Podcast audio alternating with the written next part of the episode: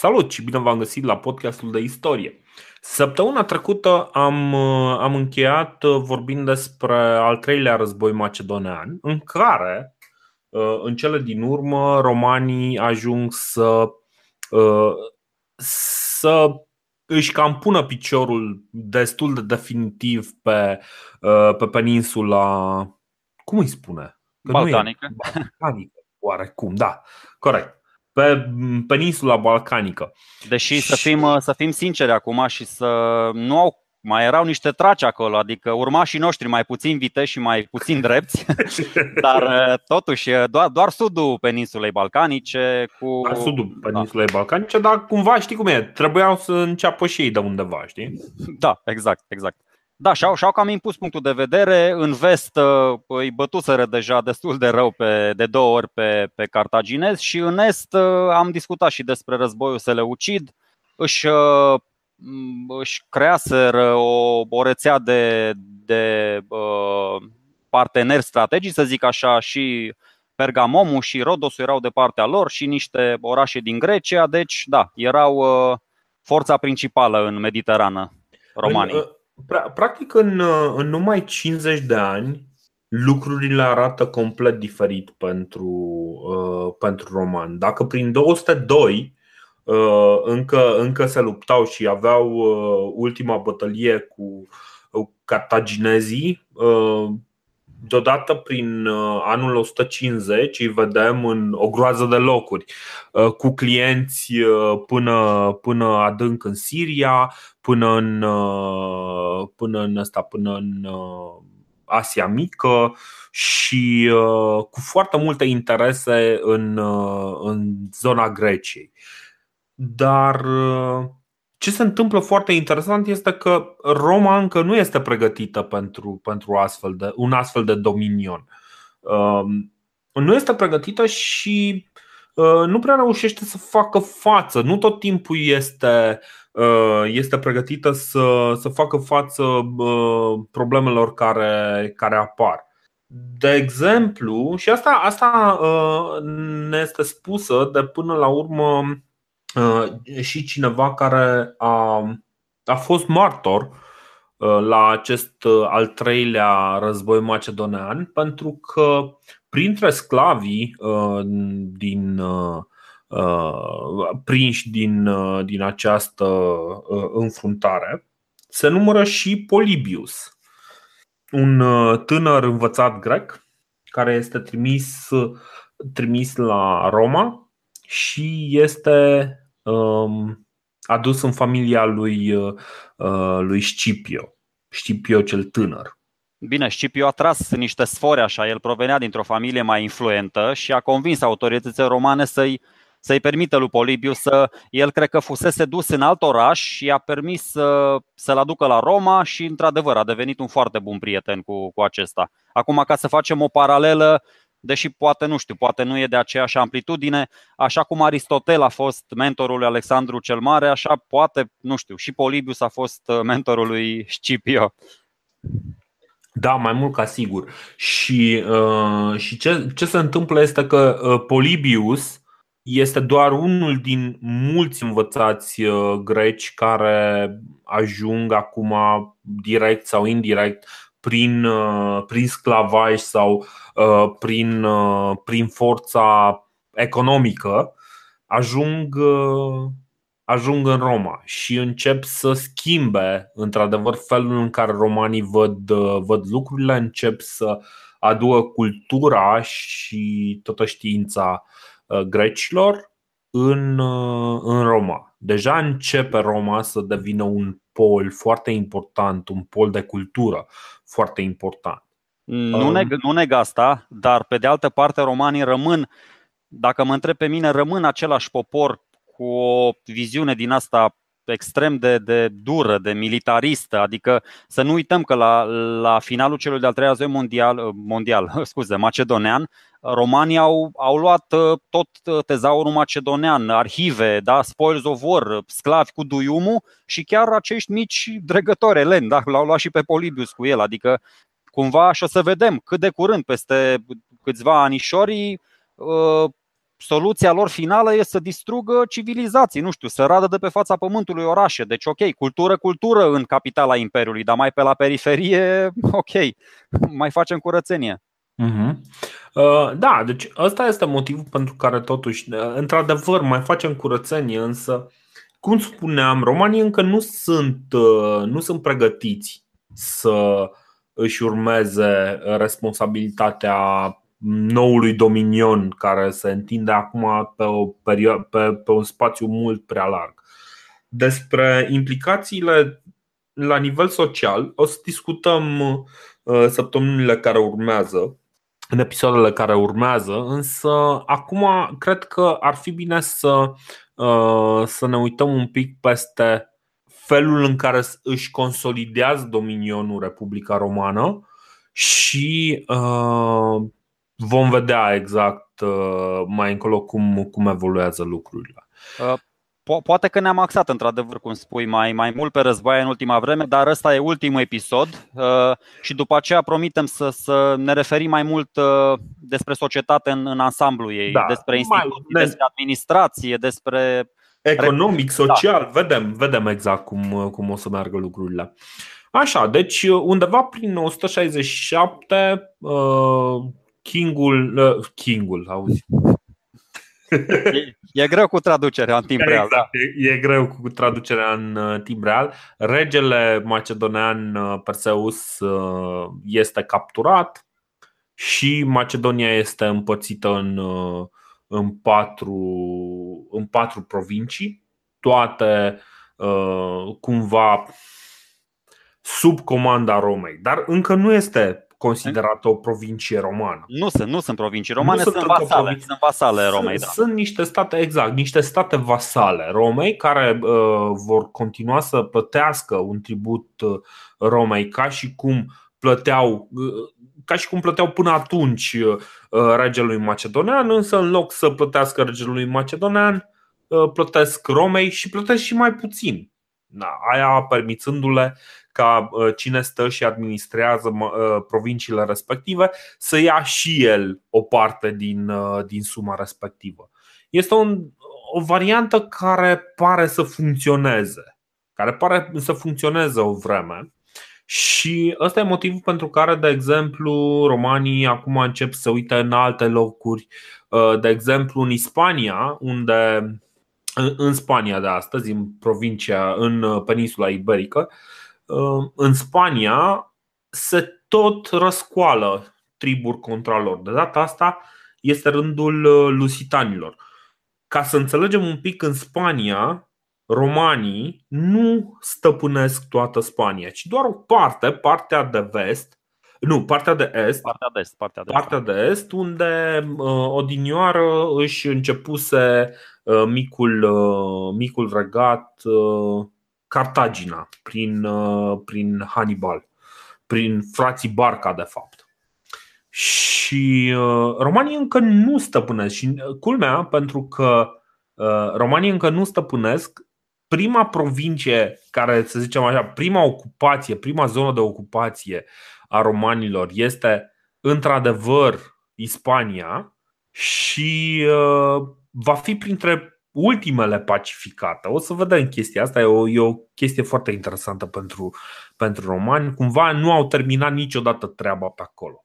De data asta este rândul lusitanilor. Lusitanii sunt undeva în vest, um, cumva se suprapun cu, cu jumătate din Portugalia de astăzi și jumătate din uh, zona lusitanilor este uh, în, uh, în Spania de azi.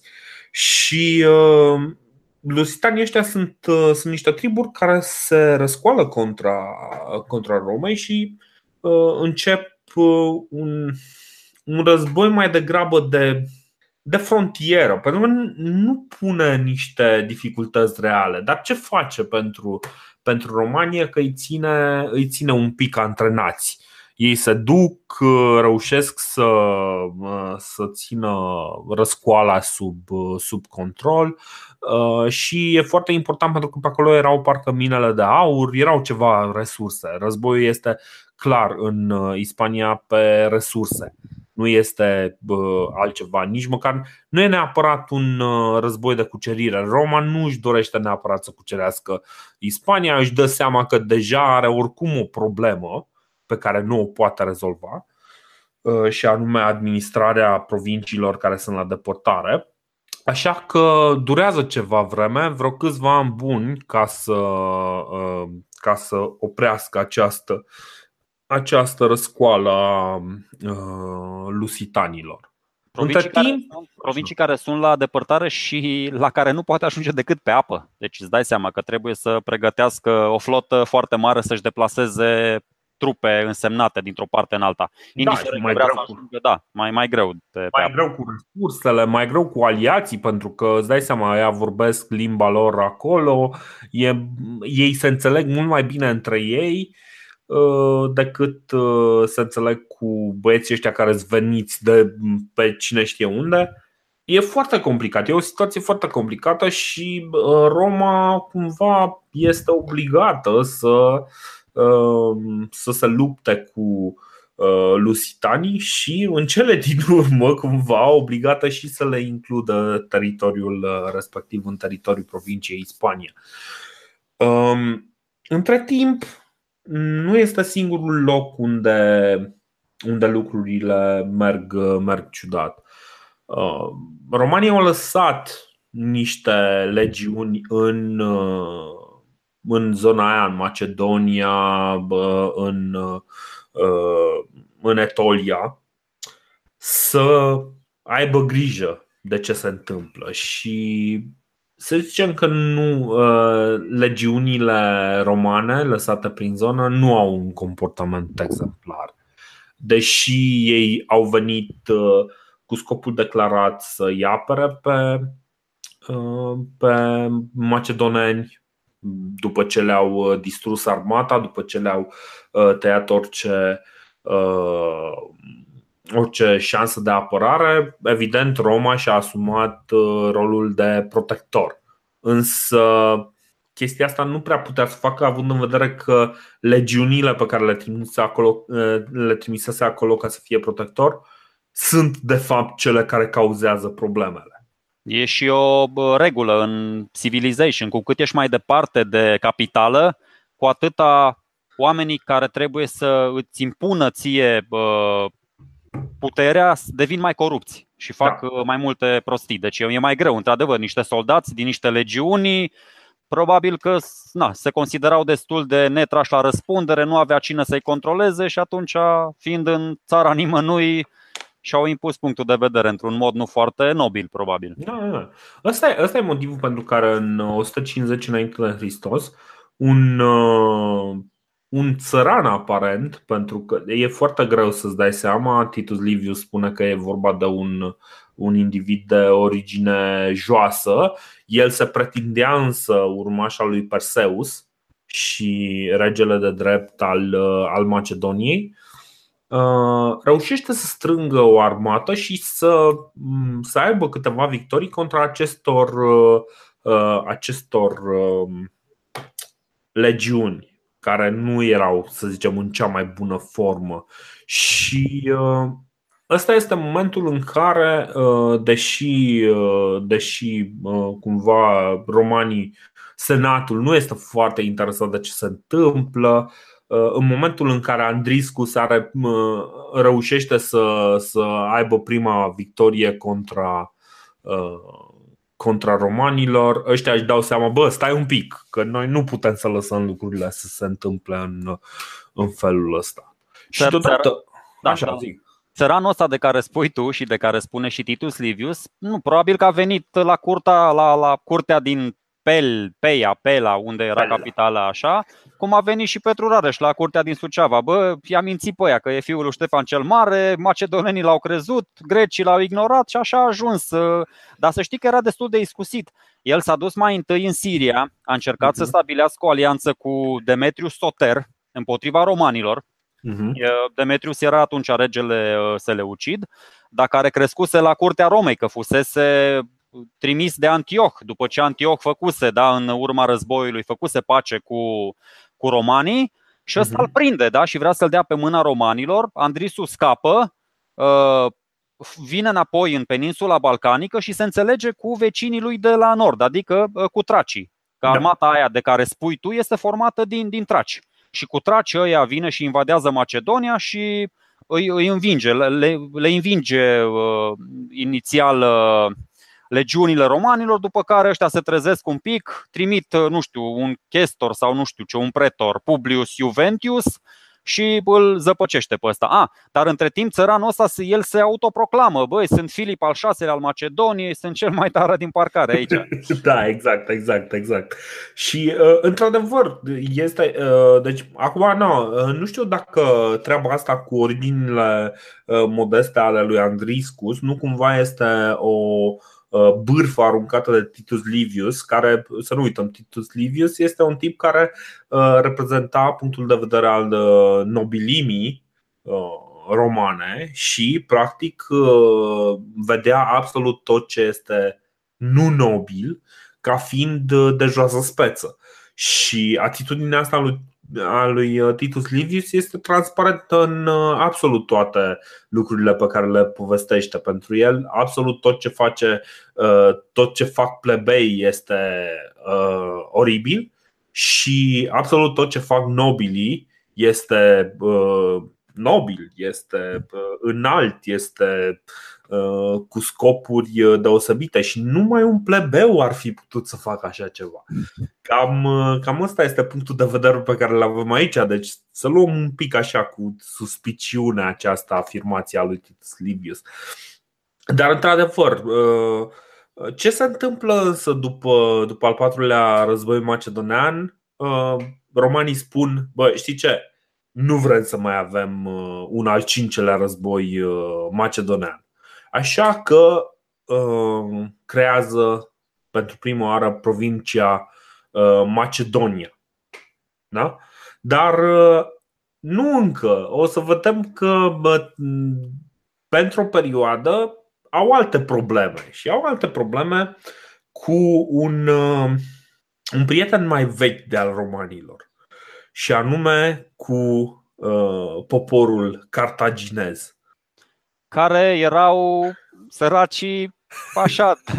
Adică ca să înțelegeți puțin, uh, de, am uh, vorbit mai întâi de primul război care a ținut 23 de ani, din 264 până în 241, după aceea și cumva aici uh, erau cartaginezii favoriți la pariuri, dar au câștigat romanii un pic așa, împotriva calculelor hârtiei. După aia am avut al doilea război, care a ținut 218, 201, 17 ani, foarte consistent. Da. Acolo s-a luptat așa, de la egal la egal. Dar tot romanii au câștigat Deși cred că au început cartaginezii mai bine, că aveau nu 2-3-0 la pauză da. sau ceva.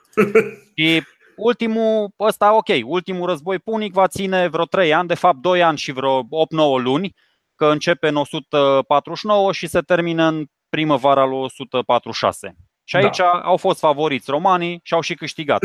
E, uh, ce, că acum mă uitam și eu, e foarte important să înțelegem contextul. Așa cum între primul și al doilea război, război punic am avut un tratat de pace pe care cartaginezii poate și puțin nemulțumiți după ce au pierdut Sicilia, după ce nu știu ce 20 de ani de rate le-au plătit la ăștia talanți de argint și așa mai departe, nu l-au respectat.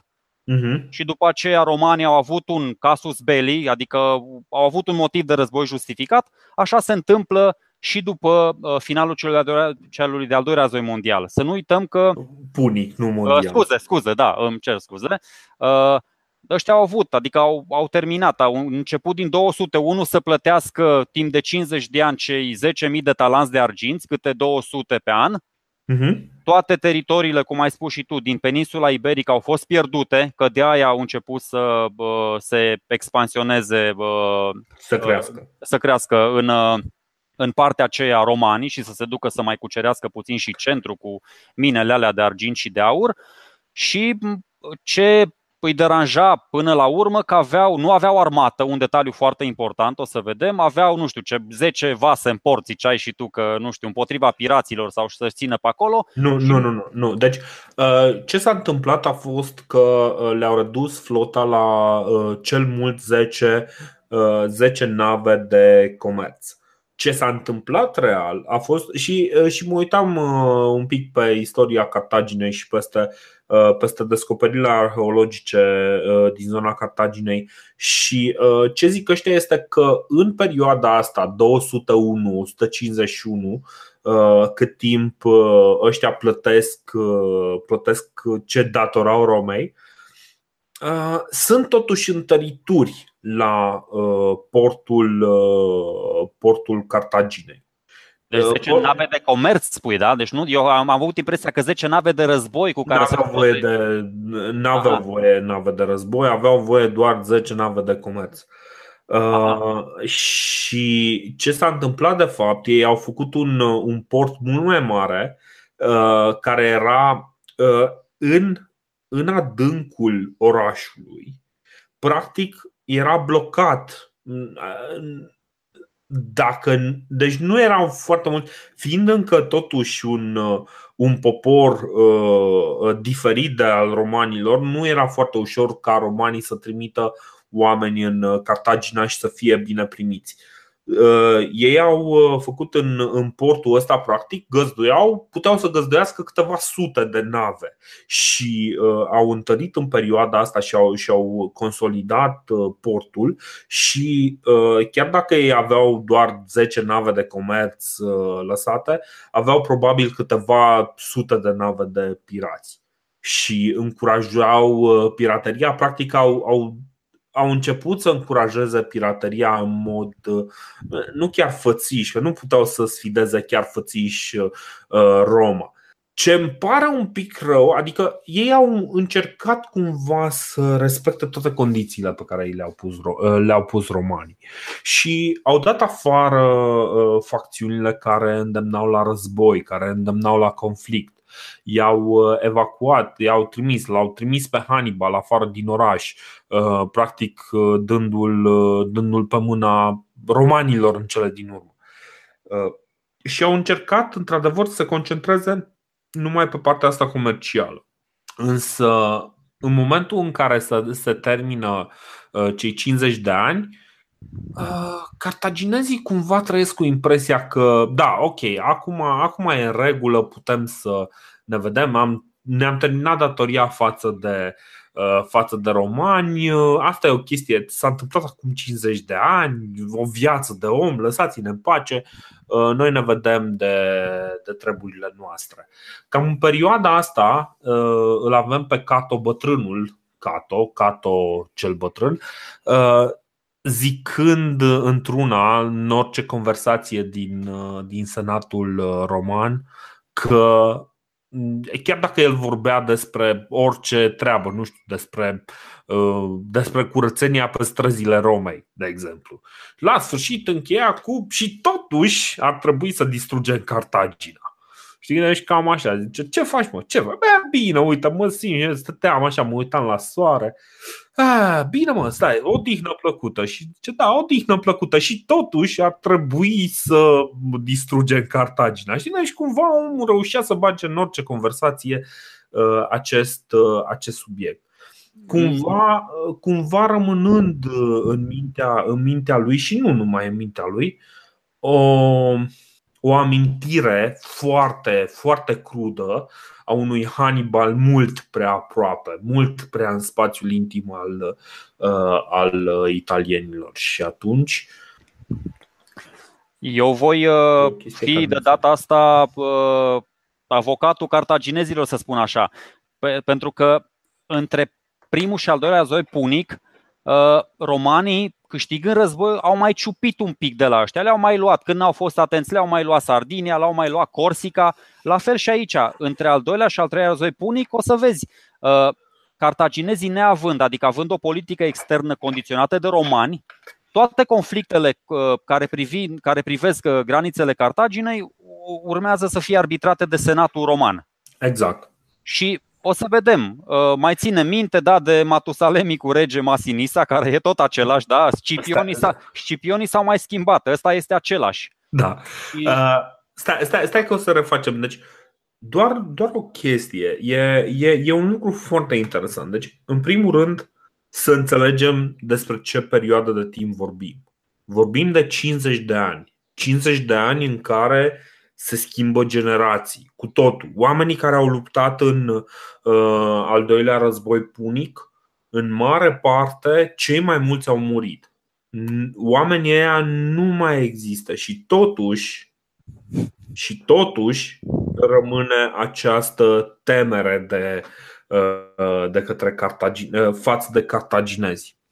Și, într-adevăr, cartaginezii sunt puși într-o situație foarte dificilă, știi? Și nu e ca și cum. Deci, eu cred că e o lecție foarte importantă în, în acest episod din istorie, pentru că uh, ne dăm seama că motivațiile trec dincolo de motivațiile directe personale ale oamenilor care chiar au trăit acele experiențe, ci iată că ele rămân cumva fixate în societate și ura față de, față de poporul ăla de, de comercianți, de. Uh... Nu, înțeleg perfect ce vrei să zici. E, putem să o comparăm cu frica și ura românilor pentru ruși, de exemplu. Na, e foarte simplu. Da, exact, exact. În poporul român, da, a rămas. Deși au trecut două, trei generații, într-adevăr, ne aducem aminte și nu este nejustificată această frică. Despre asta vre- aici vreau să aduc, uh, să aduc subiectul. Această frică nu este justificată. Chiar dacă Roma promite că va fi garantul, uh, garantul uh, granițelor Cartaginei, în momentul în care Masinisa, bătrânul Masinisa acum, începe să, să își trimită oamenii să, să facă niște mici raiduri prin, uh, prin zona controlată de Cartagina, romanii se facă plouă. Pentru că chiar nu interesează, practic, ăștia au fost dintotdeauna dușmanii lor, știi? De ce să vină în apărarea lor? Nu, să se descurce. Ei, da, tot timpul ăștia se mai duceau, le mai ocupau niște ferme cartaginezilor, mai, își mai extindeau puțin terenul. Ăștia da. n-aveau, uh, n-aveau armată și tot timpul trimiteau solie cu jalba în proțap la Roma. Le ziceau, bă, ce nașpa sunt uh, numidienii, bă, îi rugau să-i lase să-și încropească o armată. Romanii, bineînțeles că refuzau. Dacă nu refuzau, că citeam aici ce, ce spune prietenul nostru Apian, îi amânau pe cartaginezi, le spuneau uh, că pe ordinea de zi a Senatului sunt uh, chestii mai importante de dezbătut. De multe ori nici da. nu îi primeau, îi lăsau pe acolo să hălăduiască prin Roma, ăștia se duceau degeaba din Cartagina la Roma și tot așa, tot așa, în 50 de ani, că interesant, Numidia ajunge să fie de două ori mai mare ca suprafață, ajunge să aibă și ieșire la mare și să facă comerț naval direct și cu Roma și cu Grecia. Până, până la al doilea război, până Uh, după al doilea război punic și până la începutul celor de-al treilea, el, uh, Numidia, făcea uh, comerțul prin intermediul porturilor cartagineze. Ei bine, uh-huh. acum ajunge să aibă ieșire la, la Marea Mediterană și atunci, na. Dar, cum ai spus și tu, trec, trec cei 50 de ani și atunci, cu datoria plătită, cartaginezii au crezut că gata, tratatul a expirat. Da, deci asta, în, în naivitatea lor, ei cred că, că acest, acest tratat a expirat și că este în regulă. În momentul în care uh, Masinisa uh, uh, asediază orașul Oroscopa, uh, Cartagina uh, se hotărăște să strângă niște, uh, niște bani, să adune niște soldați și să uh, îi trimită contra, contra numidienilor.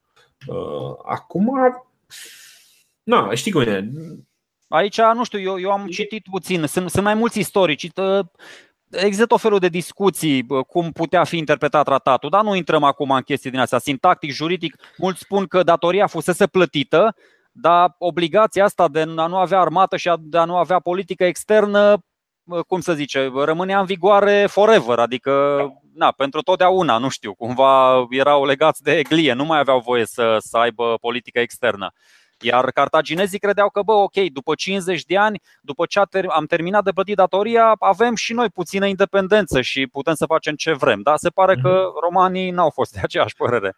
Așa, și cartaginezii strâng 25.000 uh, de soldați și uh, se duc să se bată cu numidienii. Numidienii însă nu e ca și cum 50 de ani au stat și ei cu burta la soare, ci ăștia chiar, chiar s-au războit, chiar au, aveau o armată pe care o întrețineau și uh, n-au avut nicio problemă să respingă atacul celor 25.000 25 de, de soldați. Uh, ăla este momentul în care ajunge vestea vestea că Cartagina a fost înfrântă de, de către numidieni și uh, romanii sunt un pic foarte supărați pe, pe acest aspect.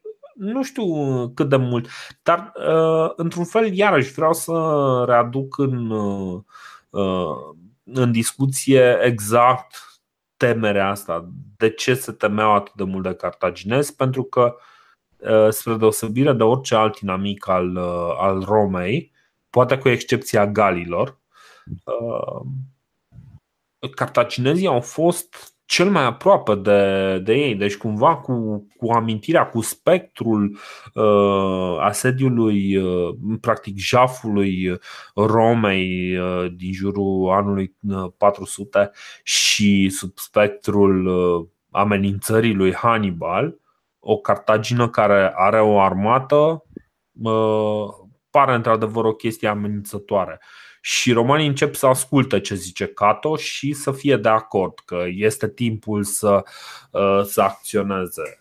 Uh, după această înfrângere a cartaginezilor uh, mhm. de către oștile lui Masinisa, romanii, arbitrii fiind, deci e foarte azliu că au terminat ăștia de plătit cei 10.000 de, de talanți și acum ăștia îi pun să, să plătească câte 100 de talanți pe an 5.000 de talanți în 50 de ani. Deci uh, romanii decid să uh, plătească cartaginezii numidienilor și uh-huh. atunci îi enervează și mai tare. Uh, Apian ne spune că la această bătălie dintre Masinisa și, și Cartagina a asistat și un anume Scipio cel tânăr, un uh-huh. Publius Cornelius Scipio Emilianus, care încă nu ajunsese Africanus minor sau Numantinus sau așa și el era în slujba consulului Lucius uh, Licinius Luculus.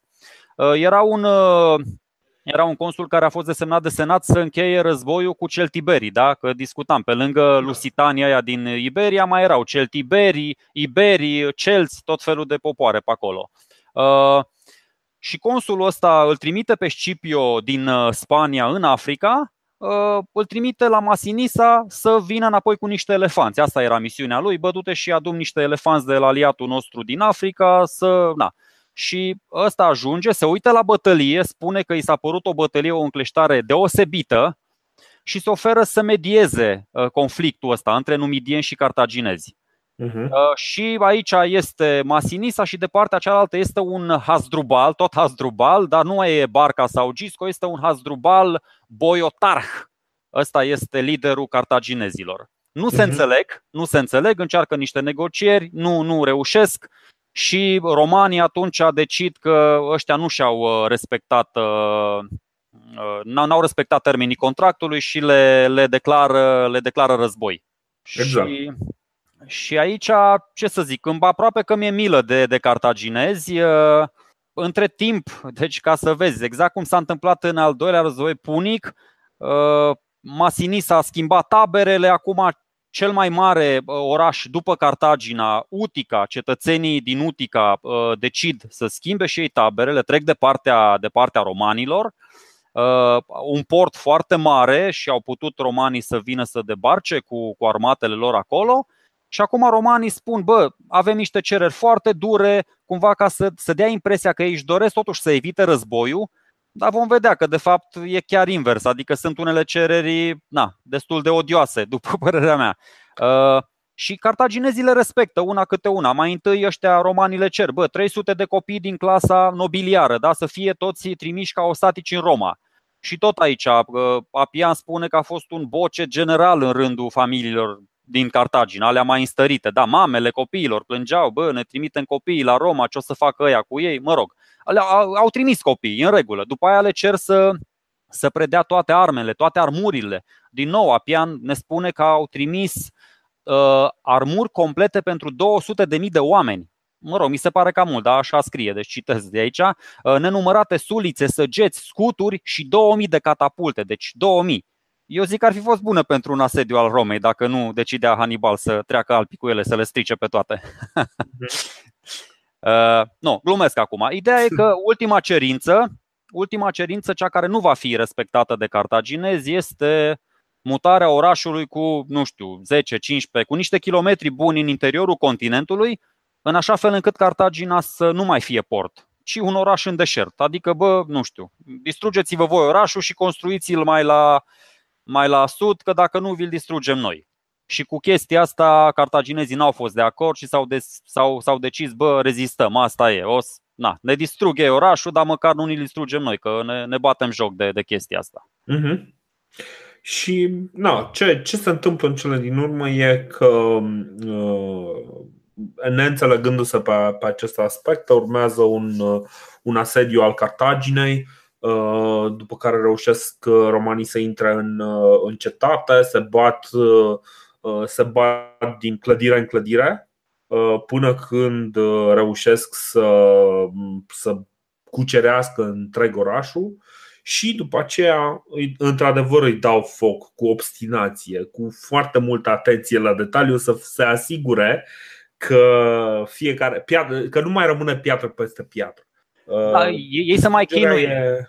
completă, da.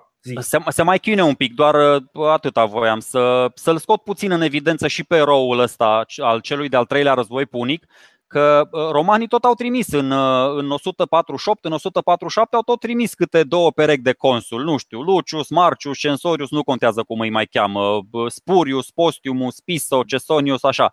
Dar ăștia au tot luat bătaie pe la Neferis, pe nu știu unde, pe o fortăreațele de Cartagina și au tot n-au cucerit nici Aspisu, Hipagreta, ăștia mai aveau vreo 4-5 orașe și n-au reușit. Anul următor au mai ales alți doi uh, consuli până când au ajuns, au ajuns să facă derogare uh, ca să fii consul în uh, Roma, o să vedem, trebuie să ai o vârstă minimă. Uh-huh. Și au mhm. făcut și o derogare de la vârsta necesară ca să-l numească pe Scipio Emilio Emilianus Africanus Minor, care va ajunge să, să-și, să-și are numele ăsta.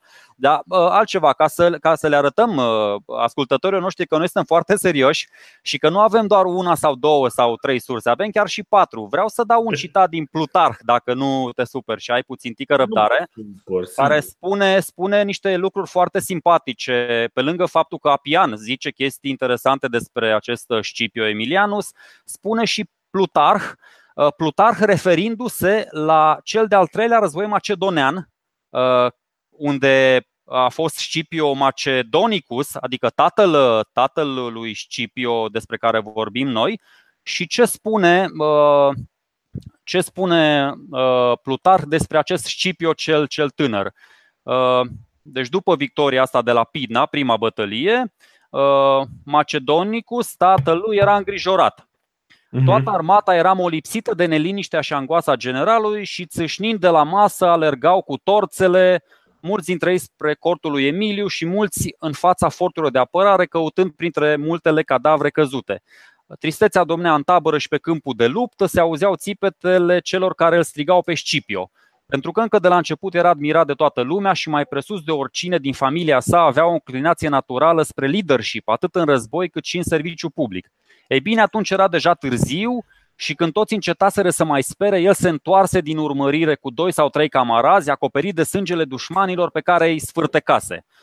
Cover with the blood, mă rog, aici am băgat eu o traducere mai melodramatică. Da, deci, da, și atunci, el, el născut fiind în 185, avea 17 ani atunci, în 168. Uh-huh. Deci, uh, tot așa, un tip uh, foarte interesant care a schimbat soarta războiului. Poate, na, poate s-ar mai fi luptat mult uh, timp romanii și cartaginezii unii cu alții dacă nu ar fi venit tot așa generalul ăsta, consulul ăsta să, să, le, să le curme durerea până la urmă cartaginezilor.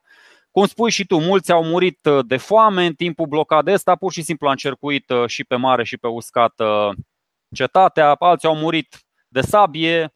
Cred că, că au murit unii și de, de moarte bună, aia care au fost luați în sclavie. Că da. aici, cu toată iubirea și cu toată dragostea, romanii au făcut un mic genocid, au ucis cam 100 de mii de cartaginezi ca să iau cele mai simpatice estimări și pe restul de 50 de mii pur și simplu i-au luat și i-au vândut pe, pe post de, de sclavi. După Bine, ce Cifrele vehiculate sunt undeva între 150 de mii și mai 250 de mii. Asta, asta spun. Am zis 100 de mii ca să fiu drăguț cu, cu ei, da. da. Deci asta da, spun. De, de, ideea ideea uh, principală până la urmă este că uh, scopul Romei aici este clar uh, eliminarea oricărui, uh, uh oricărui rival în nordul Africii. Și nordul Africii devine uh, mai departe una din cele mai importante surse de hrană pentru, pentru romani. Și uh, mai târziu o să vedem că uh, Cartagina este reînființată și reconstruită și o să redevină unul din, din cele mai importante orașe romane. Dar după ce trec, uh, trec temerile astea ale romanilor față de africani. Da, deocamdată acum în 146, uh, în locul Republicii Cartagina, va fi provincia romană numită Africa și în locul capitalei exact. Cartagina va fi capitala Utica, care era orașul care a schimbat taberele, ca să zic așa. Exact. Uh, practic, în momentul în care se termină, se termină acest război, nu este singurul război care se, termin, se termină. Cum spuneam, deci aici, aici a fost o chestie că Roma practic avea războaie pe trei planuri. Primul plan, cel despre care, cel despre care am vorbit în Iberia, războiul uh, lusitan, în care se bat cu, cu iberii, cu cel, celtiberii, cu triburile alea de prin, uh, de prin Spania. Avem planul ăsta în care se bat cu dușmanul lor din totdeauna Cartagina și mai avem un război. S-a terminat uh, războiul, al patrulea război macedonean și nu ia foarte mult ca uh, Liga Heană, după ce, uh, să zicem așa, uh, România au pacificat uh, Liga Etoliană, practic uh, Grecia este uh, formată din două părți uh, importante. Una mai pe continent și una pe un fel de insulă care e legată de, uh, de continent printr-un ist, printr-o zonă foarte îngustă. Acolo este Corintul. Și Bine, importantă pentru greci. Ei credeau despre ei că sunt importanți. Romanii da. nu cred că îi mai considerau deloc importanți. Adică... Romanii nu. Romanii cam luaseră tot ce interesa. Uh, luaseră știința, luaseră învățații, uh, luaseră cultura și uh, practic au rămas doar săraci pe acolo.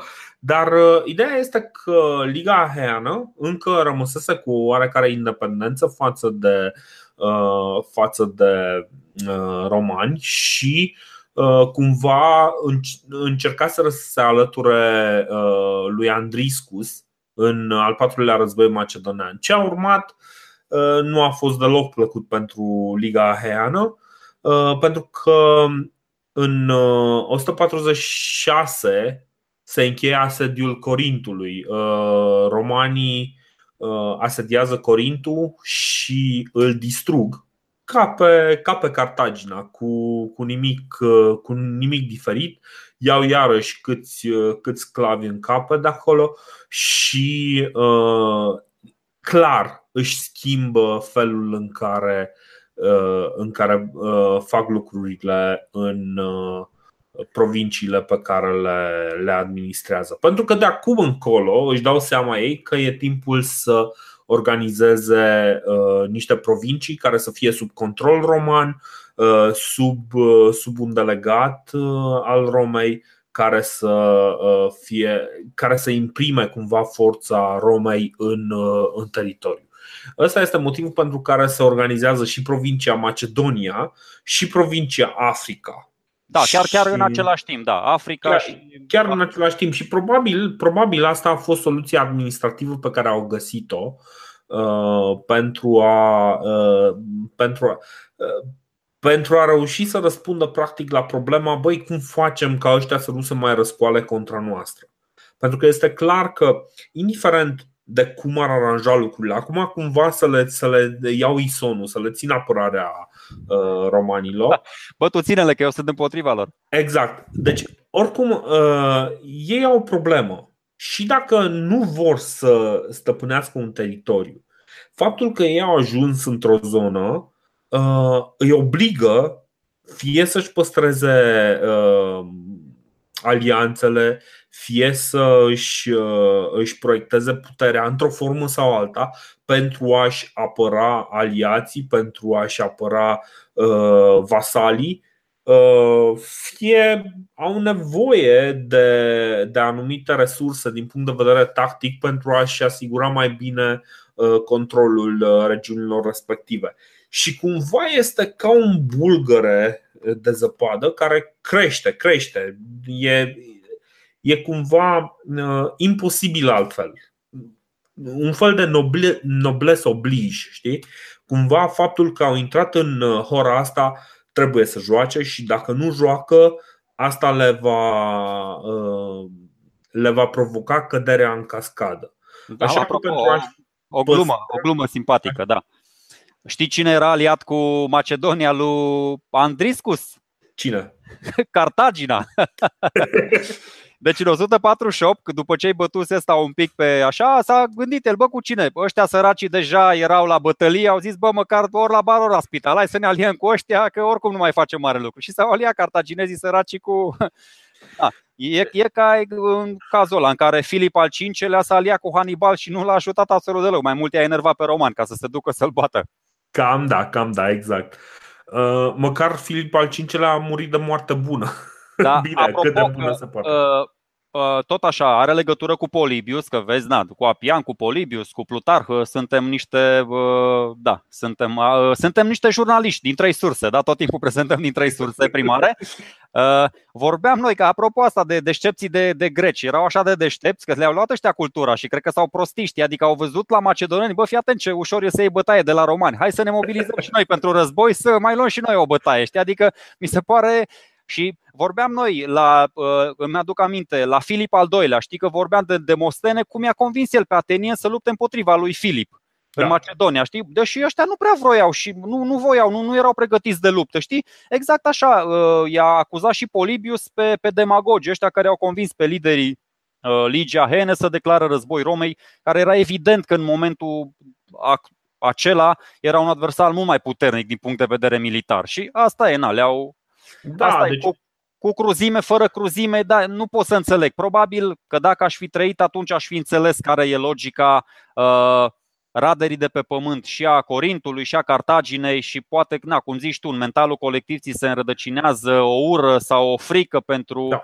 pentru un personaj, se prea poate, dar din punct de vedere al pedigriul unui popor nu mi se pare foarte nobil să te duci și să de, uite, uh, romanii, nu vreau să zic nimic rău acum, că poate bă, noi suntem podcastul intre la audiovizual să nu ne amendeze CNA-ul, nu de aia zic, nu vreau să ne luăm amendă. Dar uh, romanii au, au distrus, deci pur și simplu au distrus o civilizație foarte onorabilă, o civilizație mai veche ca a lor. Cartagina uh, a fost un oraș mai vechi decât Roma, Așa. Și, și în momentul acela nu, nu le amenința cât de puțin interesele expansioniste. Nu știu, doar niște orgoli imbecile, că orice orgoliu e imbecil. Na, e, e opinia mea. Eu cred că puteau și le-au distrus, deci le-au distrus tot. Nu mai avem niciun înscris, nu mai avem nimic. Deci Cartagina, care vorba aia, des, descoperiseră și ei scrisul, nu s-a mai păstrat niciun izvor scris de la ei. Nu avem decât varianta romană a bătăliilor ăstora. Da. Când am fi putut să avem și varianta cartagineză. Bine, o să vedem că nu este, nu este singurul uh, popor care face lucrul ăsta, nici măcar nu sunt primii din istorie care fac lucrul ăsta. Corect, nu, nu am spus asta. Și uh, până la urmă, interesul față de istorie este uh, mult mai crescut astăzi, dar uh, până acum multă vreme nu era o chestiune chiar atât de interesantă. Uh, cât uh, istoria, de exemplu, era folosită pentru a da niște lecții, pentru a uh, trimite mai departe niște lecții. Nici de cum nu îi interesa să fie, să fie istoria reală, ci cât se poate cu învățături.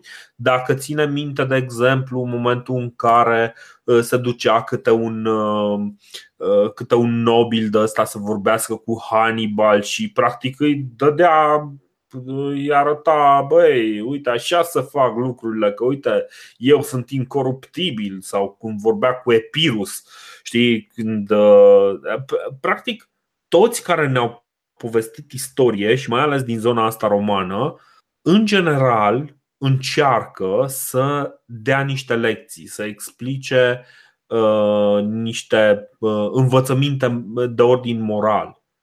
Uh, Polibius este mult mai, uh, mult mai interesant pentru că Polibius este mai interesat de aspectele militare. Dar în momentul în care vorbim despre Polibius și despre aspectele militare, o să vedem întotdeauna că uh, acolo interesul lui primează și el nu se mai uită la aspectele sociale sau economice.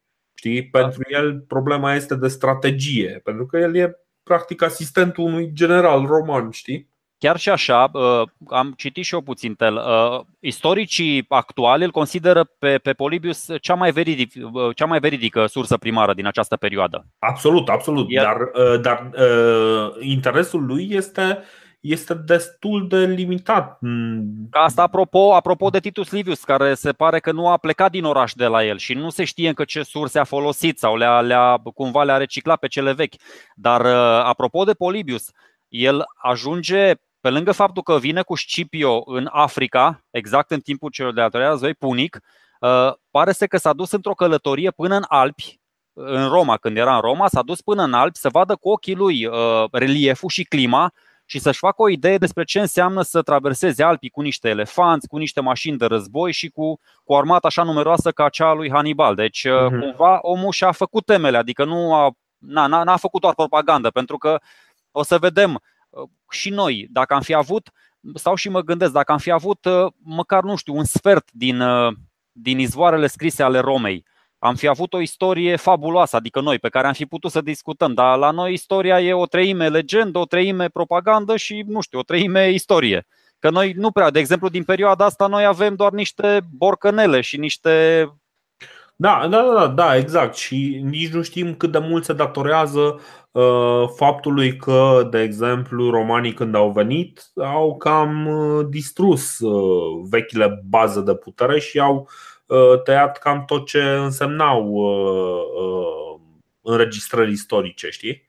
Da, da, dacă am fi avut măcar înainte, bă, puteam să facem o, nu știu, o continuitate, o chestie. Noi n-am avut nici înainte, n-am avut nici după, am avut, nu știu, prin 1500, na, și e un pic mai greu, într-adevăr, să. Da, deci uh, întotdeauna o să ne, ne bazăm în ceea ce privește uh, România, în ceea ce privește teritoriul României, o să ne bazăm pe, uh, pe foarte multe izvoare din afară. Uh, avem. Uh, dar bine, o să discutăm despre fiecare izvor în parte în momentul în care o să ajungem la el.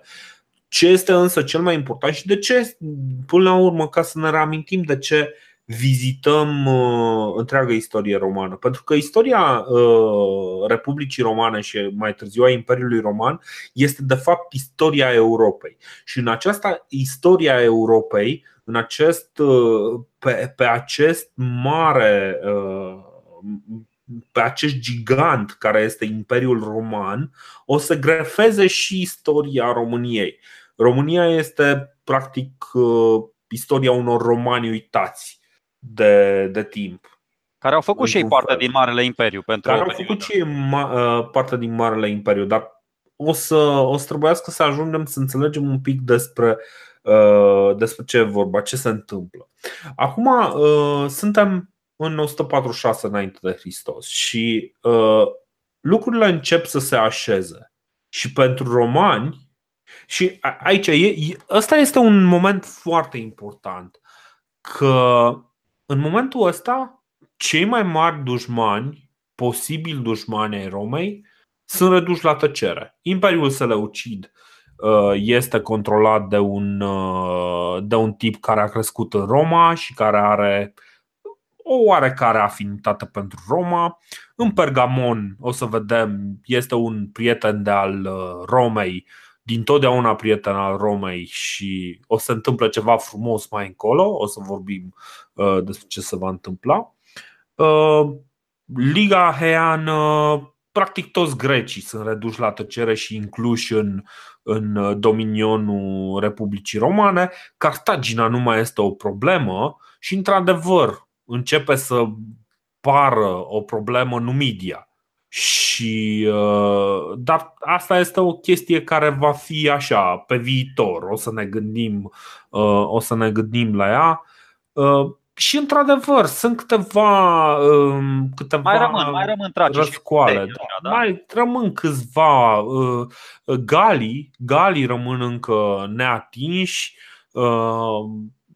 dacii, tracii iarăși rămân, dar în principiu lucrurile sunt destul de ok. Nu există niște dușmani reali care să își dorească să atace și care să, să intre în conflict direct cu, cu Roma. În momentul ăsta, Roma devine practic un, un dominion destul de stabil și uh, aici e o mare problemă pentru că avem o perioadă în care gloria a fost făcută cu sabia în mână și deodată lucrurile nu se mai rezolvă cu sabia în mână. Și este o schimbare foarte mare pentru romani. Ce se întâmplă mai departe uh, ne va arăta că Roma este profund afectată de felul foarte, de, de, de rapiditatea cu care s-a extins avem o infuzie foarte mare de sclavi, avem o infuzie foarte mare de legionari, care legionarii, să nu uităm, sunt niște uh, uh, soldatul roman încă nu este un soldat roman, uh, nu este un soldat profesionist, este un țăran care și-a permis să-și plătească o contribuție care să-i permită să intre în război. Ăsta e, cred, momentul perfect Uh, să ne oprim, să ne uităm un pic uh, asupra cum, ce se întâmplă, asupra unor schimbări majore care se întâmplă în, în uh, societatea romană odată cu, cu noile cuceriri.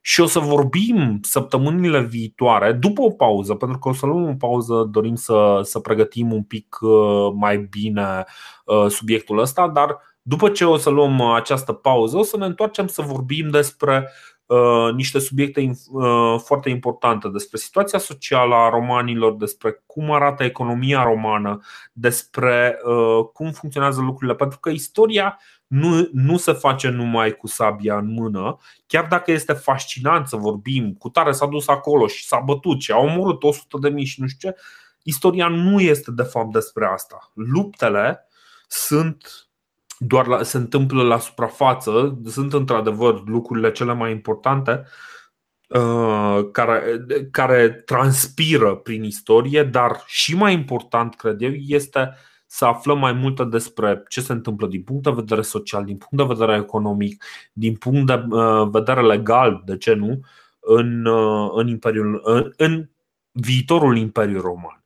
Dar deocamdată da, eu, eu, eu fiind o firă pașnică chiar îmi doresc să atingem și laturile astea na, nerăzboinice, cu da, demografie, da. cu politicieni, cu relația dintre aleși, alegătorii, nu știu, meșteșugarii, orășeni, exact. toată lumea pe acolo. Exact, exact. Și în, în emisiunea viitoare uh, o să încercăm să ne concentrăm pe uh, pe aceste aspecte, pe aspectele economice, sociale și să, uh, să facem nu știm exact câte o să fie, pentru că nu le-am înregistrat încă, nu le-am planificat încă, dar uh, cam știm ce vrem să intre acolo și sper că o să vă placă. Și după ce uh, reușim să, să punem toate lucrurile astea cap la cap, cel mai bine o să facem uh, lucrul ăsta vorbind despre Tiberius Gracchus și Gaius Gracchus. Frații Gracchus, care sunt într-un fel sau altul primii socialiști, dar să nu ne entuziasmăm că lucrurile arată un pic altfel. Um, da, și după aceea uh, o să vorbim și despre armata romană, pentru că, într-adevăr, noi am vorbit foarte mult despre cum Roma câștigă sau pierde, sau câștigă sau pierde bătălii și tot așa, dar uh, nu am explicat un pic cam ce se întâmplă cu armata romană. Dar o să avem ocazia în momentul în care Roma intră într-un conflict 50 de ani mai târziu Roma intră într-un conflict cu Numidia și o să strălucească steaua unui consul care va fi ales de 5 ori în funcție, record, și anume Marius. Dar despre Marius, reforma mariană, o să vedeți de ce este foarte importantă. Practic, reforma care a, a dus la uh, crearea armatei romane, așa cum, uh, cum o știm, uh, o să vorbim după ce vorbim despre, despre frații Grahus. Deci, cam asta o să fie uh, parcursul nostru pe, pe vară, dar uh, deocamdată o să luăm uh, o mică pauză pentru documentare ca să facem lucrurile mai bine pentru că ne place să facem lucrurile temeinic și să uh, ne fie utile și nouă și vouă. Uh, așa că ne auzim uh, cât de curând și toate cele bune până atunci. O vară frumoasă. Ciao! Salutare!